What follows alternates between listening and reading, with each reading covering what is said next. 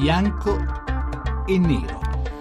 Le 18 e 13 minuti, benvenuti a Bianco e Nero. Oggi parliamo di satira e parliamo di Charlie Hebdo, una settimana dall'attentato sanguinoso del 7 gennaio scorso, quando uomini armati di Kalashnikov hanno fatto quella, nella redazione di quel giornale 12 morti, tra quali il direttore e molti altri eh, giornalisti. Noi ne parliamo perché Charlie Hebdo continua a far parlare di sé.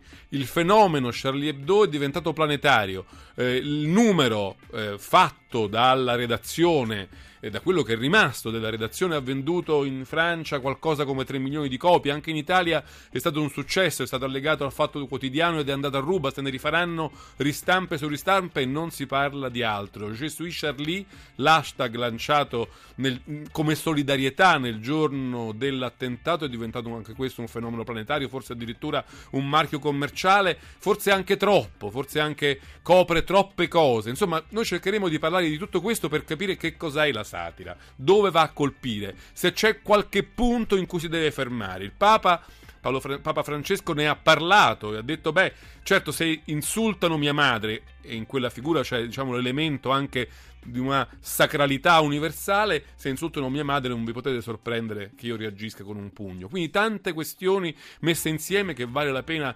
approfondire sui limiti della satira e se non sia in realtà poi sbagliato dire questo, perché se la satira deve esistere, forse è proprio quando forza tutti i limiti. Ma ne parleremo, ne parliamo con due giornalisti che sono Marco Travaglio, con direttore del Fatto Quotidiano, che saluto, buonasera. Ah, buonasera. E con Vincino, disegnatore, giornalista, vignettista satirico. Buonasera Vincino.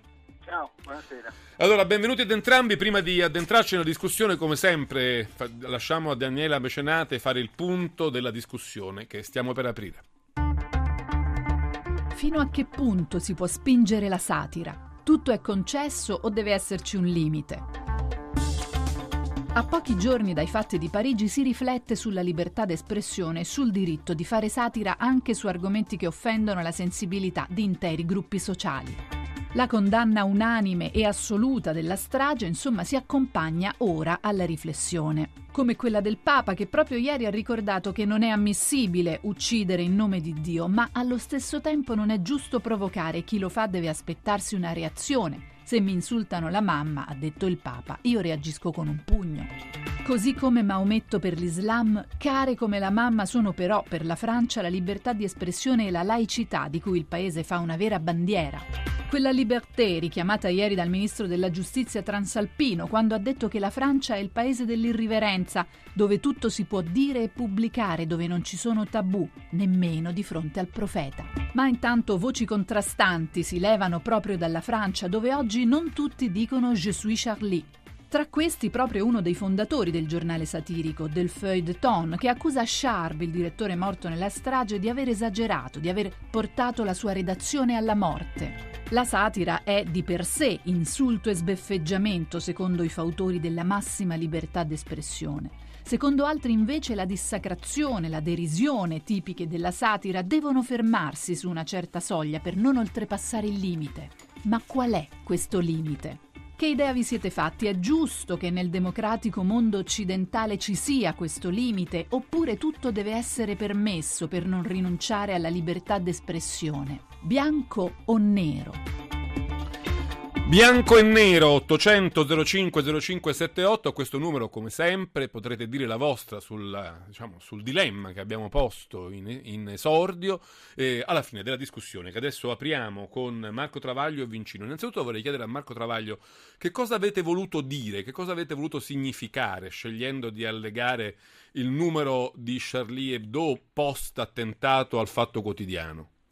Ma tante cose. Intanto visto che siamo un giornale, eh, dare una notizia, cioè la pubblicazione di un settimanale satirico eh, sette giorni dopo la strage che ne aveva decimato la redazione eh, era una notizia in sé, cioè tutto il mondo si domandava che cosa ci sarebbe stato in quel numero, come avrebbero reagito i sopravvissuti a quello che avevano visto, mentre appunto durante una riunione di redazione con le matite e le, i pennarelli in mano sono stati sterminati dai Kalashnikov e quindi mostrare il loro lavoro eh, era una notizia e credo che eh, il nostro giornale è nato per dare le notizie, anche le notizie che gli altri non danno e infatti abbiamo avuto la conferma di questo quando venerdì scorso abbiamo telefonato al caporedattore che aveva preso la direzione di Charlie Hebdo dopo la morte del direttore primigenio e lui ci ha detto ah vi ringraziamo molto, siete molto gentili, siete i primi che ce lo chiedete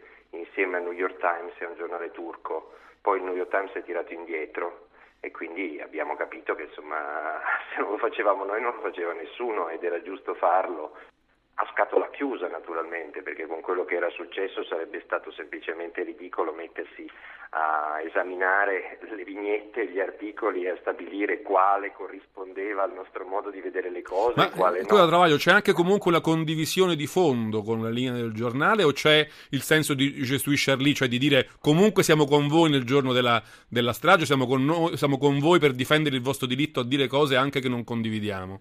È esattamente questo la parola chiave è comunque, nel senso che di fronte alla mostruosità di, di ammazzare delle persone che si possono difendere soltanto con un pennarello o con una matita, non ce ne importa assolutamente niente di, di quello che ci sarebbe, non ce ne importava assolutamente niente di quello che ci sarebbe stato sul giornale. Già sapevamo che ci sarebbero state alcune vignette e alcune espressioni che un giornale completamente diverso come il nostro, ma diverso intanto perché il nostro non è un giornale satirico, il nostro è un giornale di informazione che ha una sua sensibilità, un suo stile, una sua linea che è molto diversa.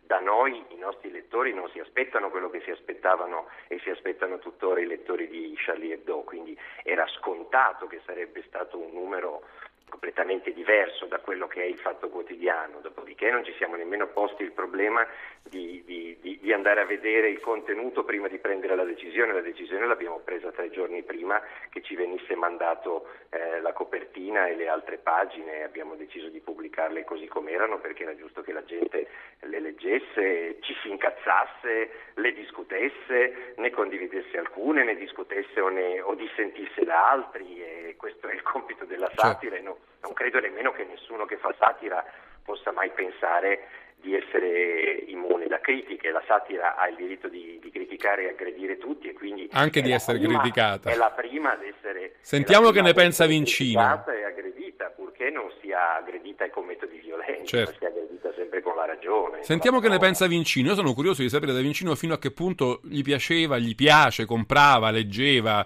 eh, Charlie Hebdo, fino a che punto c'è l'identificazione. A me piaceva moltissimo e devo dirti che Charlie è stato come dire, all'origine, io ho fondato un giornale insieme a Pino Zac che veniva dalla Francia e a Sergio Saviane, che si chiama, eh, Vauro, Mandelli, Jacopo Fo e tanti altri, che si chiamava Il Male. No? E Il Male che è durato quattro anni, era un giornale che aveva un'impostazione per, per parecchie cose simili, in un certo senso a Charlie, quello di non avere limiti, non, avere, non porsi limiti nella ricerca, ogni settimana la ricerca è qualcosa che poi naturalmente spesso sbaglia perché se vai ai limiti, come dire, ogni tanto inciampi in una cosa, fa un errore di là, ma apposta io pensavo, dicevo questo, io ogni settimana faccio, io faccio un giornale nuovo perché questo qua non, non mi piace più, no, e poi c'è una settimana nuova da raccontare, assolutamente. E poi una cosa bisogna dire, che infatti la differenza con, con l'autore di satira singolo, il giornale è un gioco di branco in cui gli autori di satira insieme si danno coraggio, si rimbalzano le idee, le idee si moltiplicano, c'è una moltiplicazione proprio reale, fantastica, no? tra eh, quel tavolo là in cui c'erano quelle 15-20 intelligenze formidabili, lavoristi. Non succedeva mai tra di voi di dire, beh no, questo no, questo è troppo, fermiamoci, no, non, Eh? era, non, era, una, non era una reazione, un riflesso che, che vi abitava? No, non è una reazione, anzi, come dire, vedi... Cioè l'idea sempre non è abbastanza. Eh, sì, sì, come dire, non, eh, in generale nei giornali poi vince la medietà in un certo senso. Quando una cosa, uno ride di, di, di, di, di, di, di pancia, di cosa, di, di impatto, no? poi dice, ah cavolo, si vergogna quasi di avere visto, ecco, questa va benissimo. In un giornale di satira va benissimo, perché è la missione di un giornale di satira, dare emozioni, raccontare il mondo chiaramente, no? Perché io faccio satira per raccontare il mondo, Eh, è un gioco ragionativo in un certo senso. No, per raccontare tutto il Tu mondo. al foglio hai detto la satira cerca i limiti per violentarli. È così, è sempre così. Eh, Secondo me, sì, secondo me sì, secondo me sì, ed è il giornale, il posto dove l'autore di satira, il giornale di satira è il posto dove l'autore è libero, totalmente libero. No. E poi peraltro vabbè, poi la storia di ieri del Papa quella è insopportabile, cioè la vignetta che ho fatto che domani uscirà sul foglio è questa qua. C'era il Papa che dice andate a casa ai vostri figli, dategli un pugno e ditegli questo. Il discorso alla luna ribaltata. Esattamente, come dire, noi abbiamo avuto il Papa della carezza e ora abbiamo il Papa del Sentiamolo il Papa cosa ha detto esattamente sul suo aereo per le Filippine. Voglio sentire anche Marco Travaglio cosa ne pensa. Abbiamo fatto un piccolo riassunto. La libertà religiosa è la libertà di espressione. Uccidere in nome della propria religione, cioè in nome di Dio. A noi questo che succede adesso ci fa un po' ci stupisce, va? Ma sempre, pensiamo alla nostra storia, quante guerre di religioni abbiamo avuto, ma non si può uccidere in nome di Dio. E questa è una aberrazione.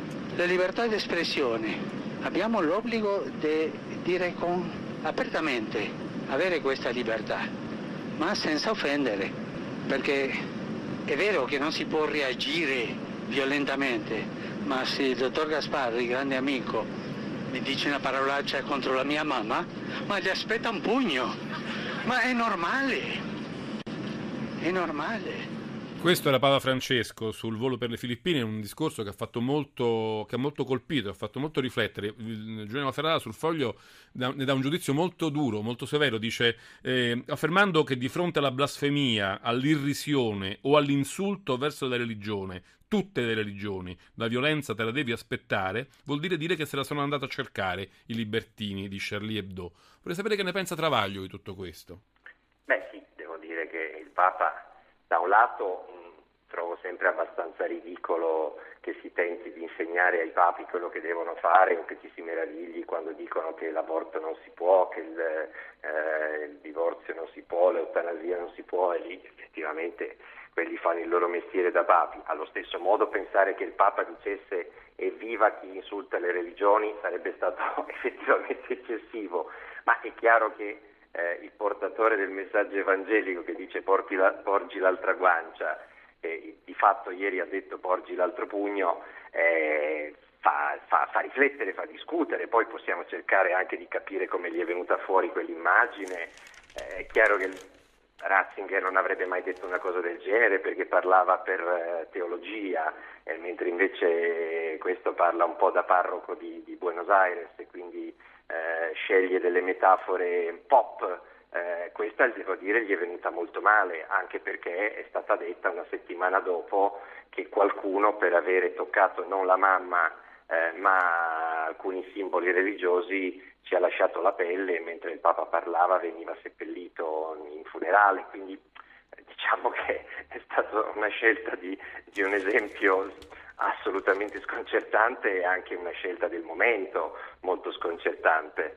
Eh, dopodiché eh, il dibattito è aperto, però mh, mm, far capire che chi la fa l'aspetti e quindi insomma chi la fa se la va a cercare eh, mi, sembra, mi, sembra, piuttosto azzardato soprattutto da parte di un pontefice. Arriva il eh, giornale radio regionale, torniamo poi a parlare di questi argomenti, tornerò da vicino ancora sulle parole del Papa. E in, nel complesso sul rapporto tra satira e religione, tra satira e identità religiosa.